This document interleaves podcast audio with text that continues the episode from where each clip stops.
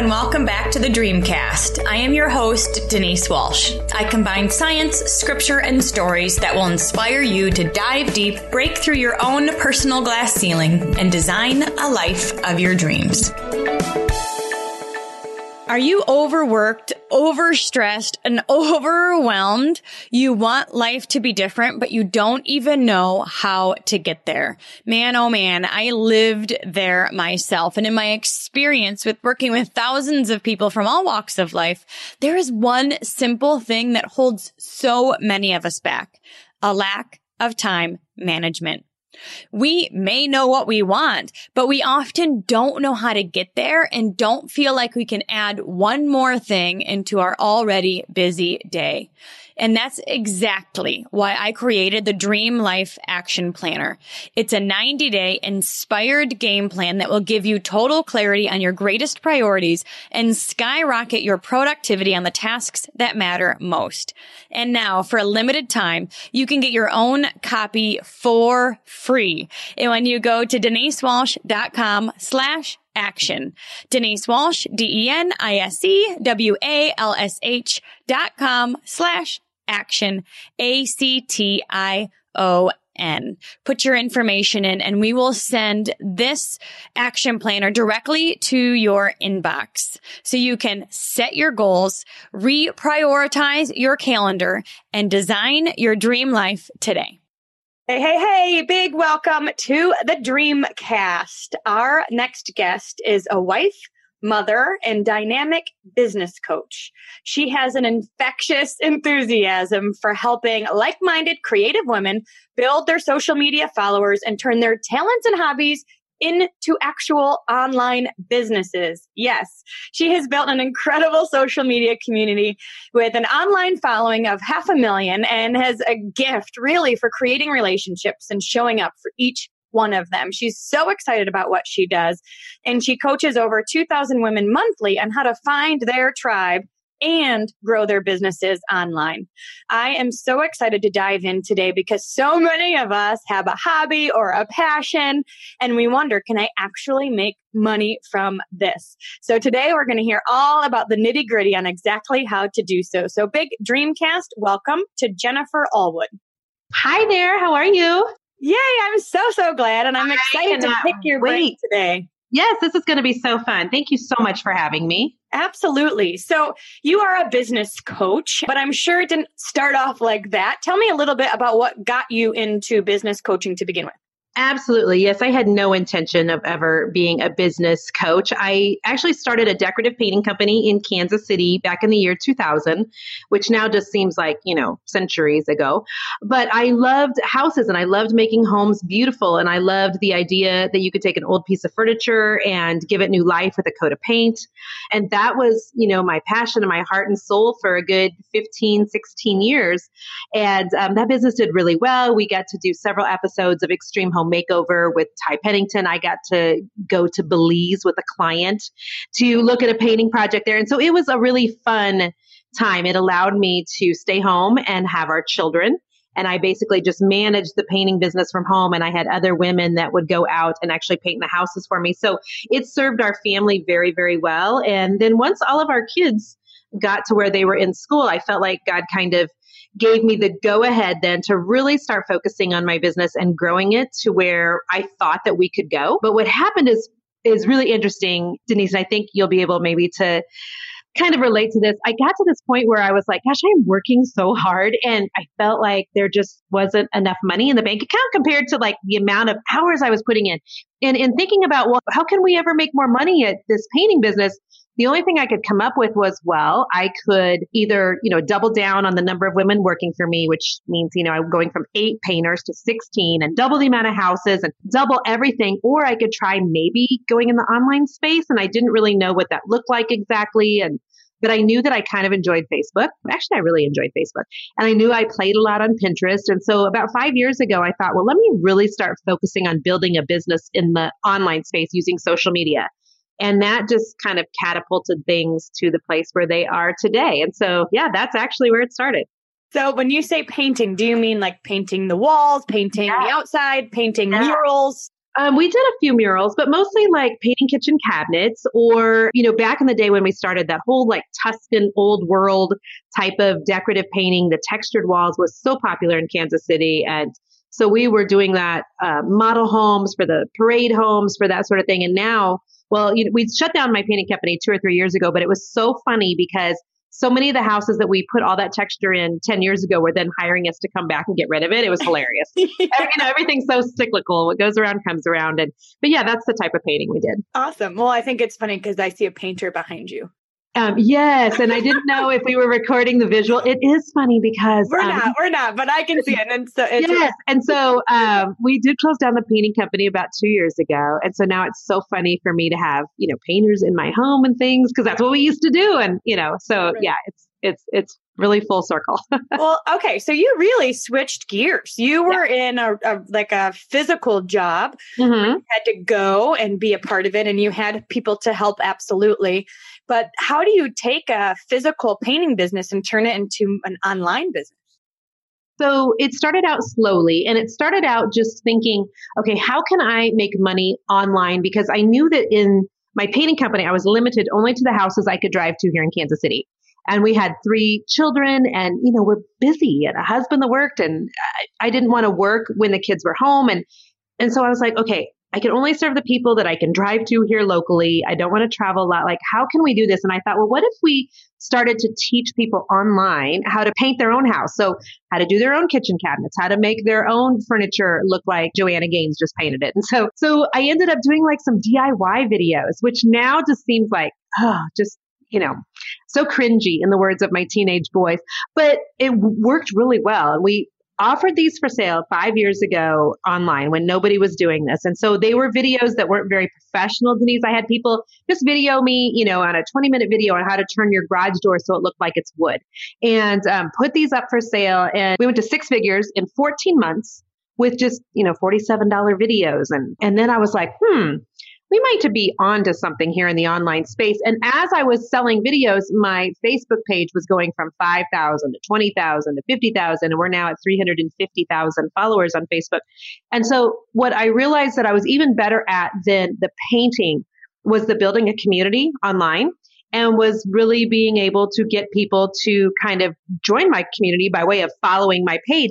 And that's where I figured out uh, really what I was called to do, which is to encourage women, number one, and to number two, teach other women how to build their business using the online space.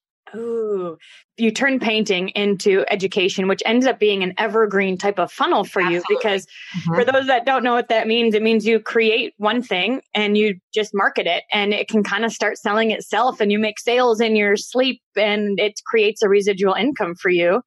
Yes. While that while your community was growing, people were probably asking you questions. How did you do yeah, it?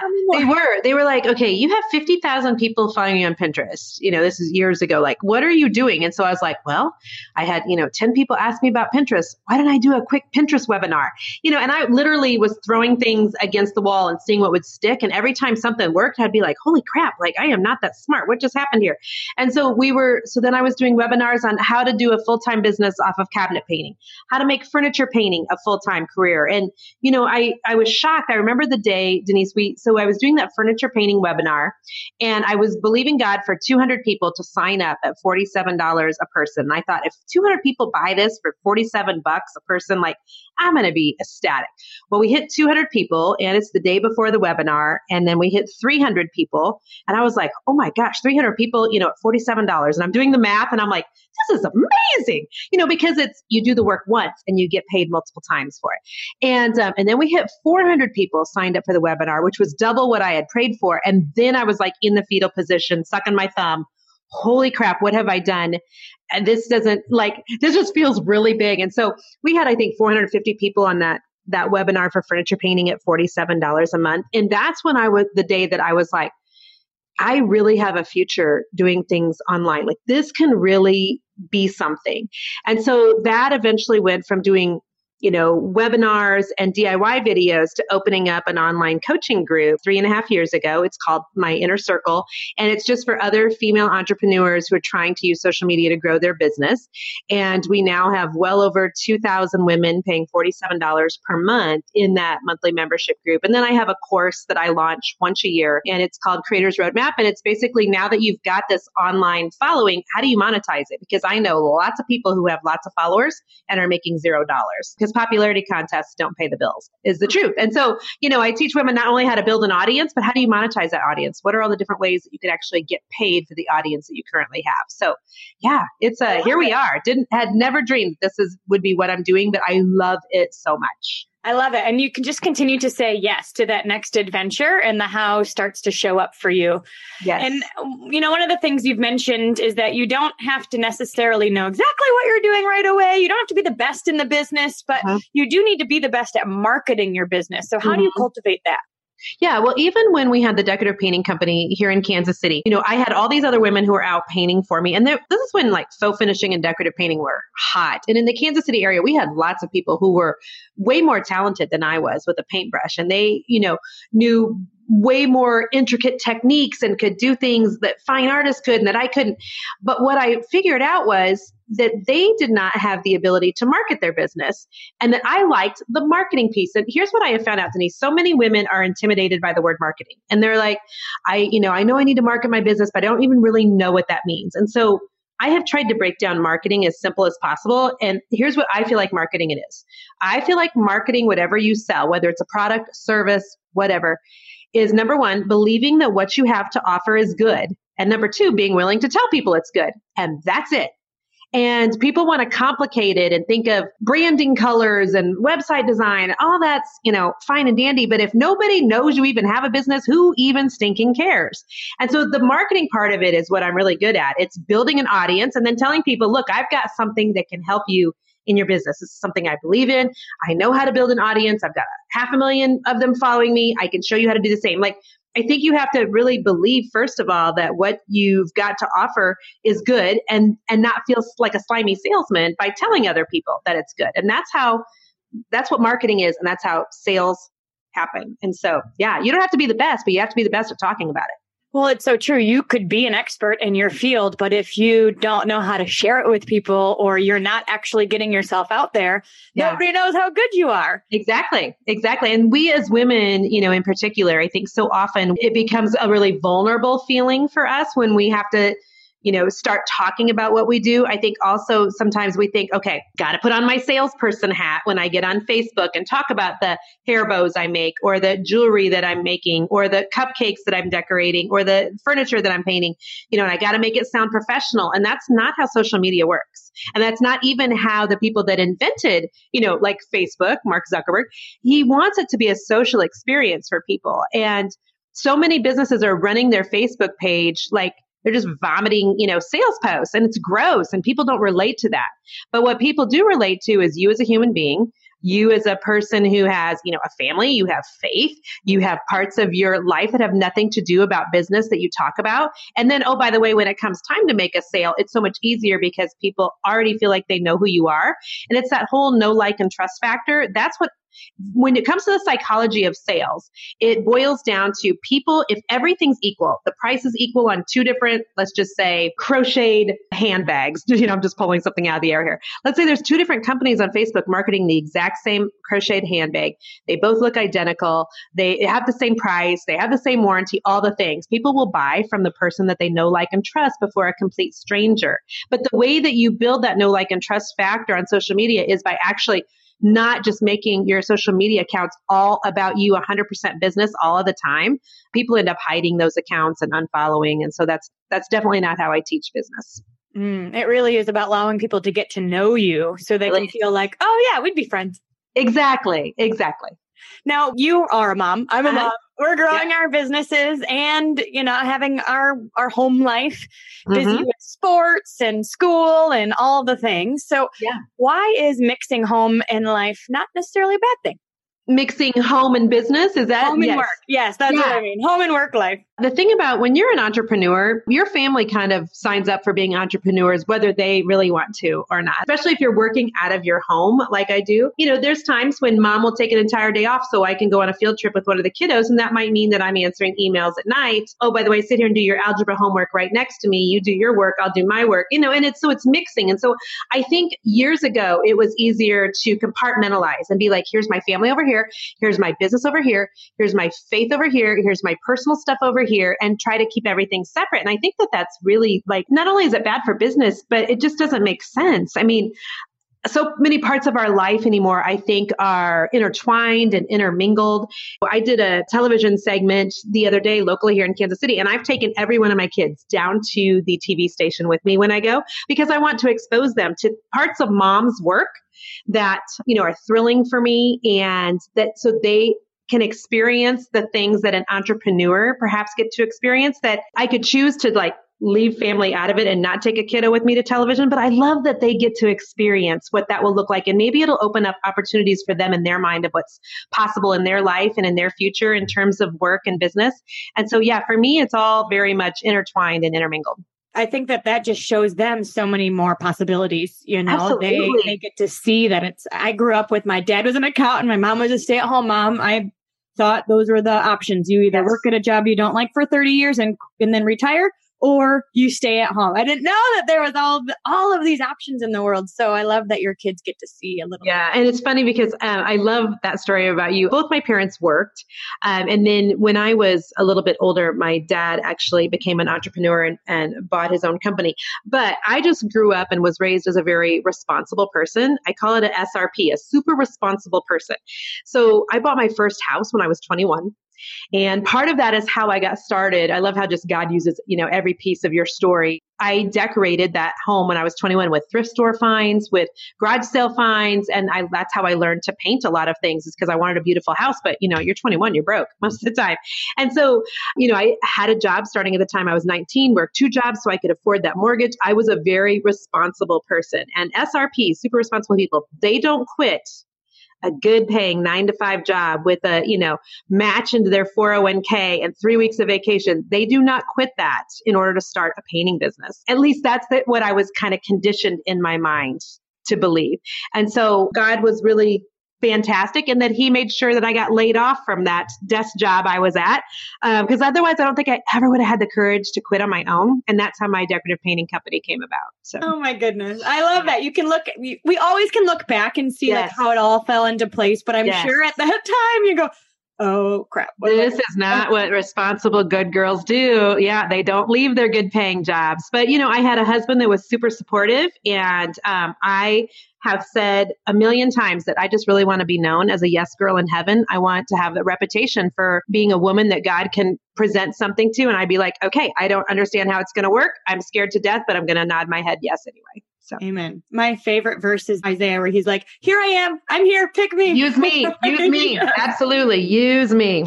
Oh, that's so great. So, so many of us really do have these sparks. We're, we're lit inside. We've got this vision for what we want. We're excited about it. We are connected with our passion, but sometimes we feel guilty about working or making money or feeling like we shouldn't make money if it's our passion. How do we work into this?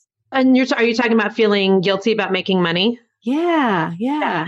Well, I think that so often um, women in particular will feel like good girls, you know, should not talk about money. We should be making money. And it makes them feel icky.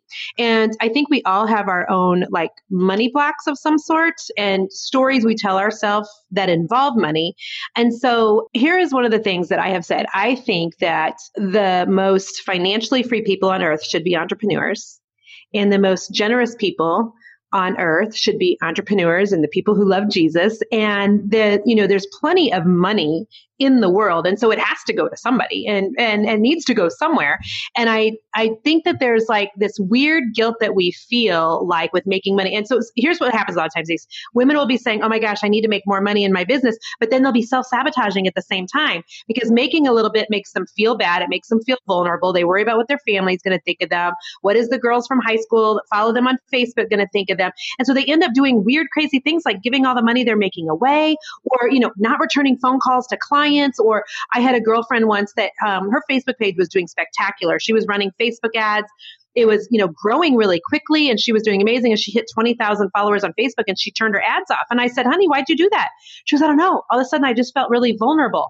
And I'm like, I know, but those ads are like making you followers, which are making you money. And, you know, what is that? What is that? Why is there that weird thing about making money? And I think for every person, it's different. And I've had to do some like counseling, literally, to kind of get to the bottom, to the root of some of those things so that I had the courage and the peace about taking our family to a place financially that we had never been before. So there was some hard head and heart work that were involved in that. And so then, yeah, here we are today. My husband was able to quit corporate America a little over a year ago and we're working with me in the business full time. And yeah, we're living a, a life right now that I only dreamed was possible years ago. And I just want to really maintain a heart position of being super grateful for it and never feeling guilty about it.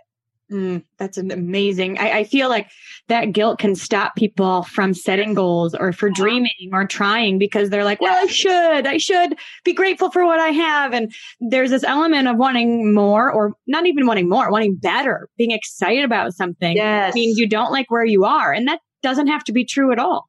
Right. Exactly yeah I, you really can love where you are and know where you're going and, and exactly and, and it's okay i think sometimes to want more i can remember one time um, denise because i loved houses so much and i loved decorating so much and you know i'd bought my first house at 21 and then my husband and i got married when we were in our middle 20s and then we started having kids at age 30 and he lost his job one time right before the holidays in a time when things were tight. We had just bought a new home and, you know, had two car payments and uh, my business was, you know, doing okay, but we really depended on his income. And things were tight for a hot minute. It was right about the time the real estate market crashed in 2008. He had just gotten his real estate license. We lived on credit cards for some of our bills for many, many months. And I can remember just being like, just distraught over it and feeling like I never wanted to be in a position again where our livelihood was dependent on somebody else writing out a check to us every two weeks. And I've always felt like I had the ability to somehow do something that the market would pay for. You know, I just always had that feeling. I'm like, okay, yes, they love my decorative painting business, but I just always knew there was something more. And so, you know, Jason and I, my husband and I have really taken measures to make sure that we're never vulnerable again in terms of depending on somebody else for a paycheck and those sorts of things. Have you ever been laid off? That just stinks. You know, what's funny, I had one job in my after I got I got out of really right outside Chicago. I got my first job in community mental health, and I was there for five years and was able to quit. And I've been entrepreneur ever since. It's not for everyone, but gosh, there's an amazing sense of freedom that comes with just knowing that um, you are in control of your future. And, you know, the other things affect that. Well, certainly. But I feel so much more safe to bet on myself and my husband and God taking us wherever in the business than betting on somebody else making out that check. I feel like I just went on a complete rabbit trail, by the way, on that question. And I'm so sorry. I don't even, this is what we call menopause brain. I'm sorry. I don't even remember now. Like, what did she originally ask? And how did I get started down this rabbit trail? I don't even remember. So well, we like to say what that um, entrepreneurship is a personal development program with a compensation. Oh, the truth? yeah, and there's just always something new that you need to work through, or learn, or up level, or all of the things. Absolutely, that's a great way to put it.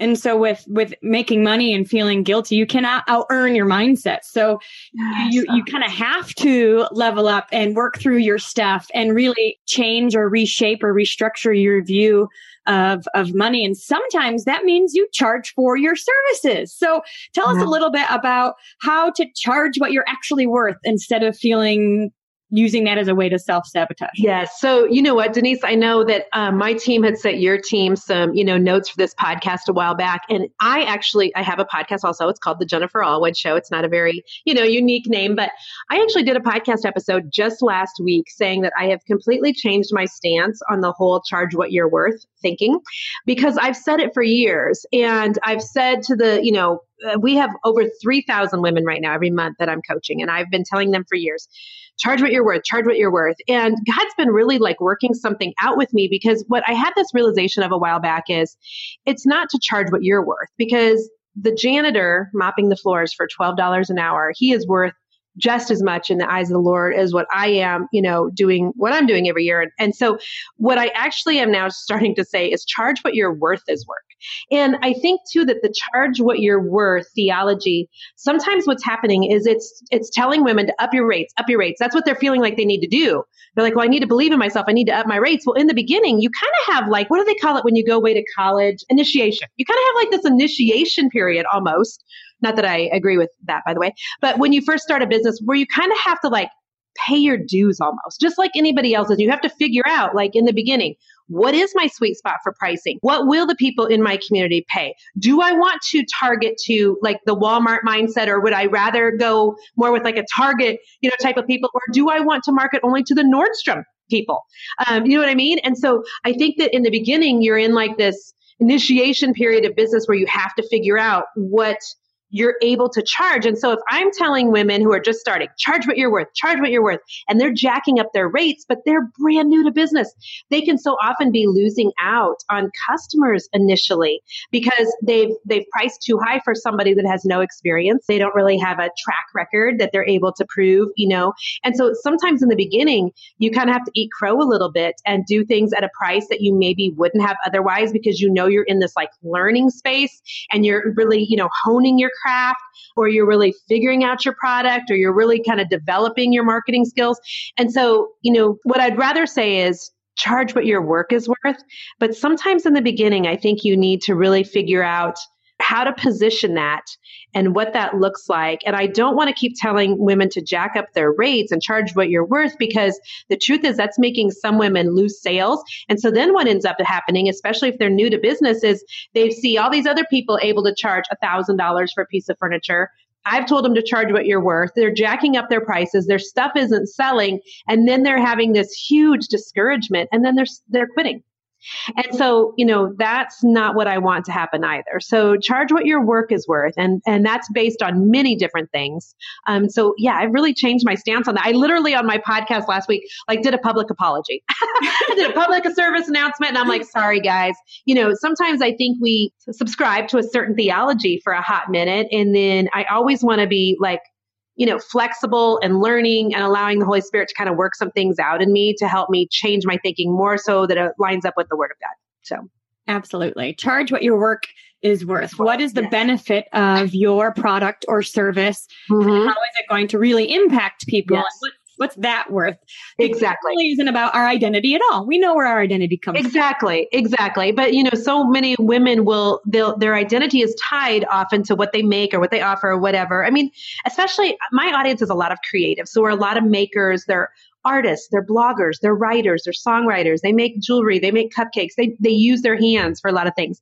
And so, so often our heart and soul is tied to that, you know, they were just really passionate about making that adorable outfit that they hand sewed for a baby. And then when they hear crickets on their sales page, I mean, so often that they internalize that and the lack of sales, they equate that to, okay, my product or service must not be good. And then, okay, that must mean that I'm not good. And we have to be so careful to walk that line and as coaches and leaders to really help women navigate that line. Absolutely. No, I think uh, you're exactly right because we'll have people hit a promotion in our in our industry or maybe, you know, have a really awesome month but then yeah. not a couple months later and then they it can really mess with your self can it though? And yeah. So, so, you know, you were asking kind of like how I got to where I am today with coaching all these women and stuff. I can remember it was in July. I don't know why I remember that. It's my birthday month, maybe almost four years ago. And I can remember my sales in the online space kind of tanked for about three months in a row. And I was like, what is happening here? These DIY videos that were doing so good all of a sudden, you know, weren't doing as good as they were. I'd had a couple of really hot webinars. You know, one of them brought in $28,000 for two hours of my time. And then, you know, we didn't have any webinars for three months. So everything was back down, you know, in the gutter. And I'm like, what am I doing wrong? And I started internalizing it also and feeling like, okay, I thought I was going to be good in the online space. Clearly I was not. And I've never had a time in my life when I have felt like depressed or blue. Thankfully, that's nothing that I struggle with. But for those three months, I was like a donkey on the edge. That's a famous saying from Shrek. If you have little kids and you ever remember that Shrek movie, was a donkey on the edge. I'm like, what am I doing wrong here? This, this was working and now it's not. And it was really actually a great thing because it made me dig in my heels because I was like, okay, I am just as smart as all these other people who are making in the online space. What I was doing six months ago is no longer working now. Am I going to just throw in the towel? Because literally, I was saying to myself, at this point, I could be making more money going to manage a QuikTrip than what I could in the online space right now. What's happening here? And I wrestled with it and wrestled with it. And finally, I was like, you know what I need? I need like a monthly group. And the reason I need a monthly group is because people will pay me every single month. And then my business won't be doing these up, down, up, down, up, down. And that's how I started that inner circle, that monthly membership group that now, you know, we have over 2,000 people at $47 a month. So that's a seven figure a year.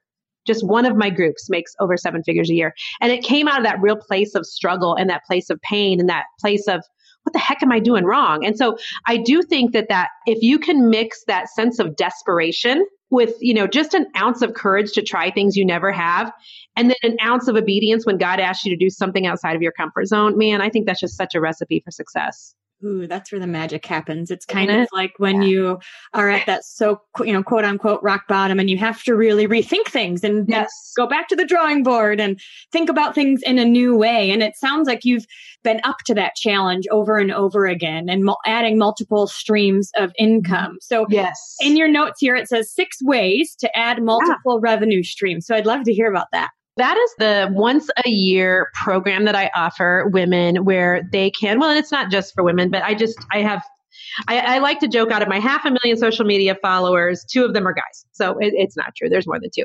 But we have monetized my business in a way so that currently I have six revenue streams. And uh, the reason we've done this, it, it, wasn't even really that strategic, Denise. It just kind of came about, and I realized this is genius. And here's why. So of my half a million social media followers, uh, 350,000 of those are on Facebook. But about two, three years ago, I wake up one morning, log into my Facebook page, and have a message from Facebook that my Facebook page was gone. I had violated a term of service. What term of service, we still don't know. And therefore, you know, we were outside of Facebook's rules. And I was like, what? And, um, you know, to actually get a hold of a real live person three years ago at Facebook was nearly impossible. And literally, I was in the fetal position for about three days until magically one day my Facebook page just comes back up. My best friend Laura texted me. I was at a job site checking on the girls painting, and she's like, Hey, your Facebook page is back. And I'm like, What? Like, what happened? It was just gone. And when you've built your business on one social media platform, then I've got all my eggs in one basket. And that's not very different than what it was when I was working at a nine to five and somebody was in control of my future with a paycheck every two weeks. And so what happened to me then is I was like, okay, here's what I need to learn from this. Number one, I can never have all of my eggs in any one basket. That means social media. So that means I can't only just be focusing on Facebook. I've got to also concentrate on Instagram, Pinterest, Twitter, whatever. Also, I have to focus on an email list because the only way I had to make money those three days while my Facebook page was down was with my email list. So it taught me those two huge lessons. And it taught me that I need to make sure I have plenty of other revenue streams that Uh, you know, some of them are coming in without me even having to do anything. That way, if I ever lose my page again, or who knows what could happen? What if Mark Zuckerberg wakes up one day and he thinks, you know, this was dumb. Let's just get rid of the whole thing. Like, it's very vulnerable as a business owner. So we currently have six revenue streams in my business, which I talk about in the course. One is like ad revenue on my website. And that's money that comes into the bank every month because we have ads on. I have a website called the themagicbrushinc.com. That's my old painting website. We still blog there about decorating, home decor, painting, all the things. And so that money shows up in my account every month like magic. It's fantastic. I have sponsored content I do. So that means people will pay me to go, Hobby Lobby will pay me to go into their store and just talk about my 10 favorite things in their store. Or somebody will send me something in the mail and ask me to talk about it in a blog post and I get paid for that. So sponsored content is a great way to make revenue. One-on-one coaching or like a a mastermind. That is a great way to make income. We have a monthly membership group. So there's lots of different like places that my money is now coming from. That way, if anything ever goes sideways in one of them, I still have the other ones that I can put into place. Ooh, that's so smart. It's really having multiple streams of income within your own business. It is. And, and, you know, because what's happening with a lot of entrepreneurs um, that are in a similar space to you and I is the business is cranking along. It's doing great, but it's very dependent on you and I being here. And, you know, as a mother, we had three kids. We just took in a four year old little girl in the last seven months. She is new to our family. So now we have one getting letters from colleges and another one who is having preschool graduation in the next couple weeks. So we're back to that.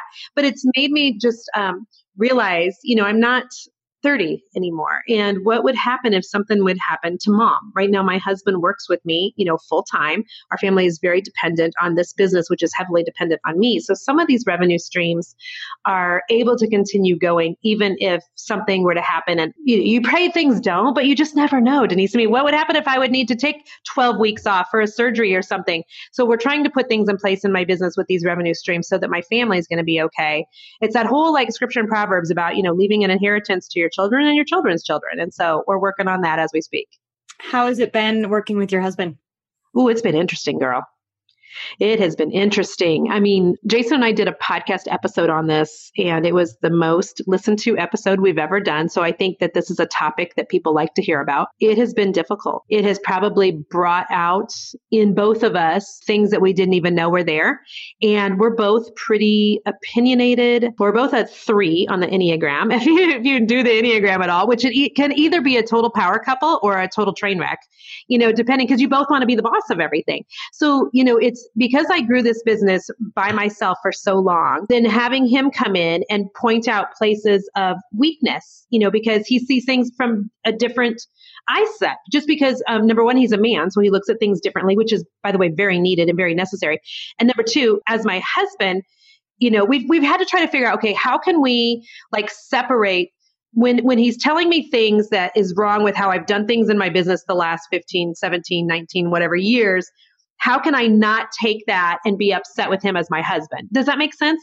Absolutely. So we're we're still like working through that and getting better as we go. But it's been interesting because I really did him a disservice when he came home from corporate America and the words that I used were I retired my husband from corporate America. And in retrospect, that wasn't a way of honoring him. It made me sound like a rock star, but it was dishonoring to him, not in a way that was intentional. But we'd be out in public, Denise, and people would be like, So you're just retired, huh? They'd say to him and be like, No, I, you know, work with my wife. And and it wasn't that I retired him. We because he helped me build this business even in the background for all these years. And I really had to figure out a different way to word that. So he retired from corporate America is much more honorable than I retired my husband, in my opinion, and it feels better to him. So we're just figuring it out real time, you know, right in front of my whole audience. We're figuring it out. And I'm a complete 100% introvert, which is really difficult for most people to believe. But when we're done with this podcast right now, I won't talk for two hours and I will love every second of it. And he's a complete extrovert. So that means during the day, I want complete silence. And he, you know, wants a party. And I'm like, you know, I was used to all these years having the house to myself when the kids are all gone at school during the day and he's at business during the day. And now he's home blaring the TV and he's blaring the radio and he wants to talk. And I just want complete silence. And so you know, we're figuring it out and, and we're going to be better people because of it, but we're still figuring it out. It is an adventure, isn't it? it is. And one I wouldn't trade for the world. I mean, it is so awesome. Like this week, I've got a really full week. We've got a conference live. I'm hosting my first live conference here in Kansas City um, the first week of May. And so all hands are on deck. We have a team of eight. All of us are really focused on the conference, but our new four year old has a field trip. And, you know, I really prided myself in going to every one of my kids' field trips, the other three when they were little. And this week I'm like, mom's got meetings, TV engagements, all the things all week. And he's so excited to be able to now go and do some of that stuff that he missed out on while I was raising kids and the business at the same time. And so, yeah, it's it's amazing. I wouldn't trade it for the world, but it is definitely we're still learning as we go. So yeah, absolutely. My husband and I have worked together for 12 years and we kind of have had our own. He did his thing that he was really good at, and I did my thing that I was really good at. Yeah. And it worked because we didn't step on each other's toes. But we're now finding that as we create products together, we have to really figure out how to yes. do it together and not as so separately because that's just how it works. Yeah. But, yeah. You each bring your own value to the table. It's just, it's, there's lots of layers. It's like an onion. It's, yeah. or a box of chocolates. However, you just never know what you're going to get from day to day. But yeah, we're figuring it out. So, well, tell me about this conference. It's called Equipped. Is that right? It is. We are hosting a conference um, the first couple of weeks of May. This is not something I wanted to do at all. So, right out of high school, I got a scholarship to college because I was a super responsible person and got great grades in high school.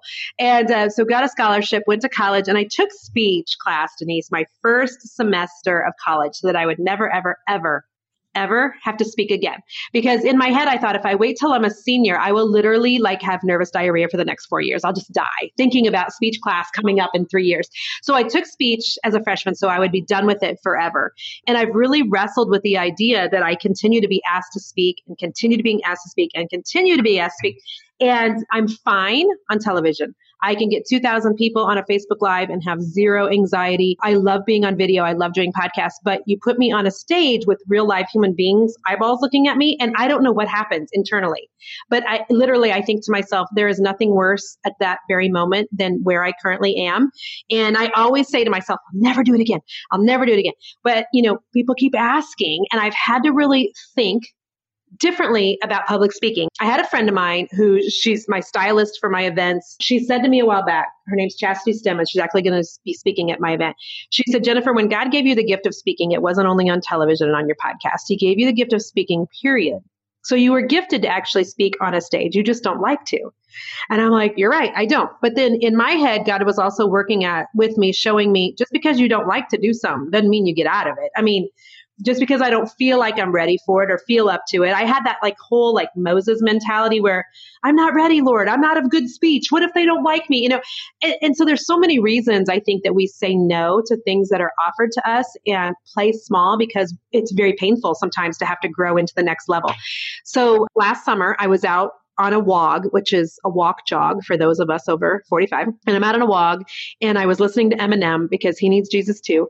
And I felt like I was just kind of supposed to turn off the rap music and just, you know, think and keep my mind clear. And I was thinking about how I had just went to a conference for business because I love business conferences. They just drip my trigger, like self development courses and classes and conferences, all that stuff just makes me so happy.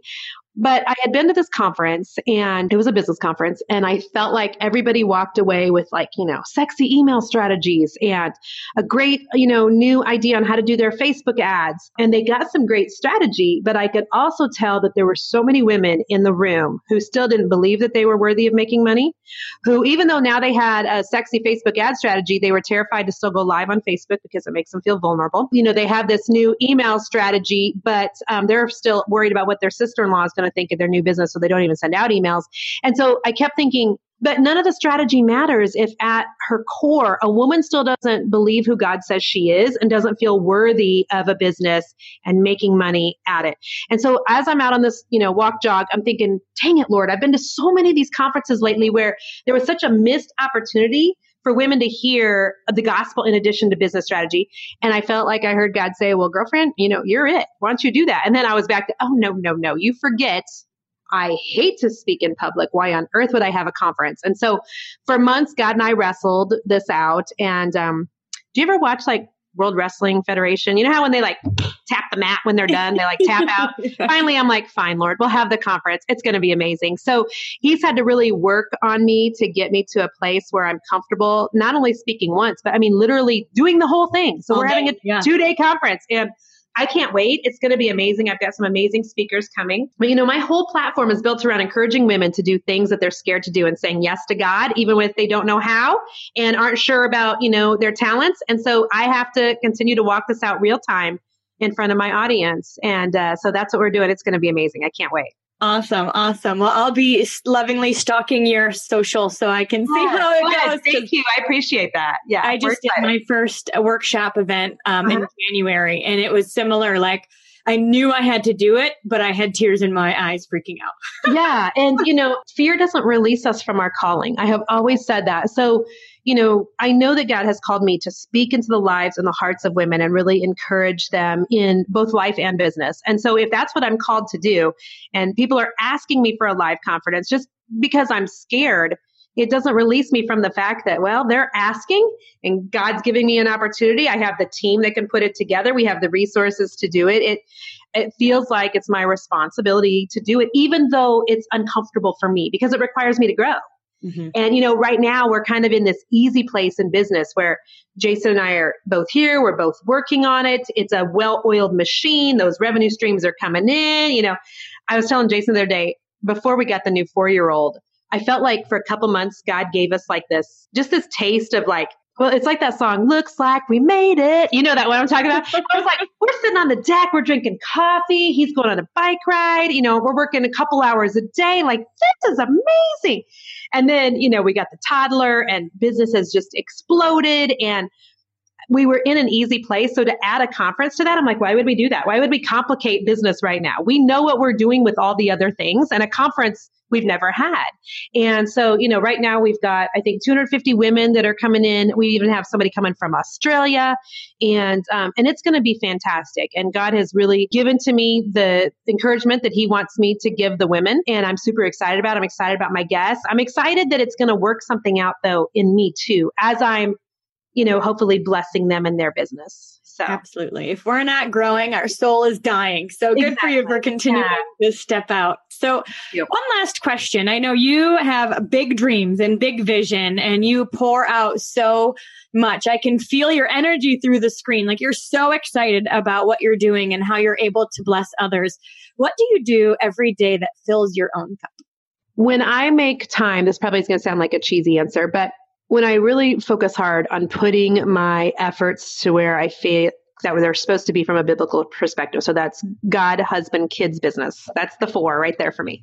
So when I do that, when I put it in that order, number one, everything works better in my business. And number two, I just feel better about everything. So that means if I get my quiet time in the morning, if I actually give my husband my undivided attention with my phone down, if I actually like have conversation with him that's aside from the children, you know, and all the interruptions, that feels good. That feels like you know, I'm really giving effort to my marriage.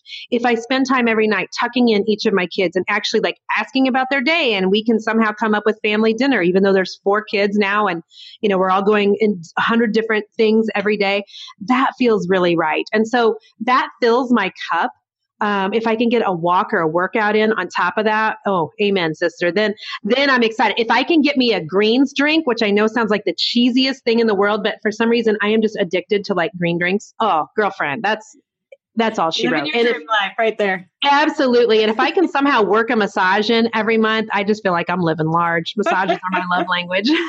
oh, I love it. I love it. Well, do you have anything else you'd want to add to anybody who feels that spark, but maybe is a little bit timid to say yes? Yeah. Is that for like starting a business in particular or? Absolutely. Sure. Yeah. Well, you know what? I always ha- try to remind women like, what's number one, what's the worst thing that can happen? What is the worst thing that can happen? And um, this is a little routine that God taught me years ago when my kids were little and I was feeling frumpy and not very cute and frustrated at different times in life. And I remember thinking, what would I do right now if my husband cheated on me? Now, there was no reason for me to ever go down that rabbit trail in my mind, but I think there's plenty of women in your audience who probably have a vain imagination, such as I do. And I can, you know, my kiddo's leaving for a football game and I have him dead in a ditch and in 10 minutes in my mind. You know what I mean? And so I have to constantly be bringing myself back to reality. And I was thinking to myself, what if my husband's also thinking that I'm frumpy and miserable and all the things? And what if he, you know, decides he mm-hmm. wants to leave me or have an affair or whatever? And in my mind, I literally heard Denise, and what is the worst thing that would happen? I literally heard, and I'm like, well, what do you mean? What is that the worst thing that would happen? Would be awful? It would be horrible. We've got kids. We'd get a divorce. And then I heard Lord say, and what would be the worst thing that would happen? And literally kept taking me down this trail of, and I was like, well, then I'd have to like move out of the house and we'd have to start over somewhere. And, and then what would be the worst thing that would happen? And it, you know, when you boil that down to the very bottom, what's the worst thing that could happen? You know what? You're going to be okay. And so I say this to women in business. What is the worst thing that would happen if you start that business and it fails? Well, you learned a very valuable lesson, how to not do it the next time. What's the worst thing that could happen if you stepped out into something that you feel called to do, that you're very passionate about, and it doesn't work out? I mean, you either learn from the experience or you get some minimal success or you have a raging success where you suddenly are, you know, your husband's retiring from corporate America. I mean, you just never know who or what's on the other side of your obedience. And so my heart is just really to encourage women who are on the fence. Man, I mean, what's the worst thing that could happen? And you only get this life once. This is not um, dress rehearsal. This is real life stuff. And so often I think we think that us doing the thing has so much to do with us, but it's really for the people around us. Your kids need to see you, mom, be brave. you're telling your kids around the dinner table at night, honey, you should be brave and go out for student council or try out for that soccer team. But you, your mom, have this passion in your heart that you're hiding and you're scared to death to act on. And so that's called hypocrisy. And so, you know, we have people in our homes that need to see us be brave. We have the women in our families. We have neighbors, people watching us. We need to show up for them as much as we need to show up for ourselves. Mm, I love it. I love it.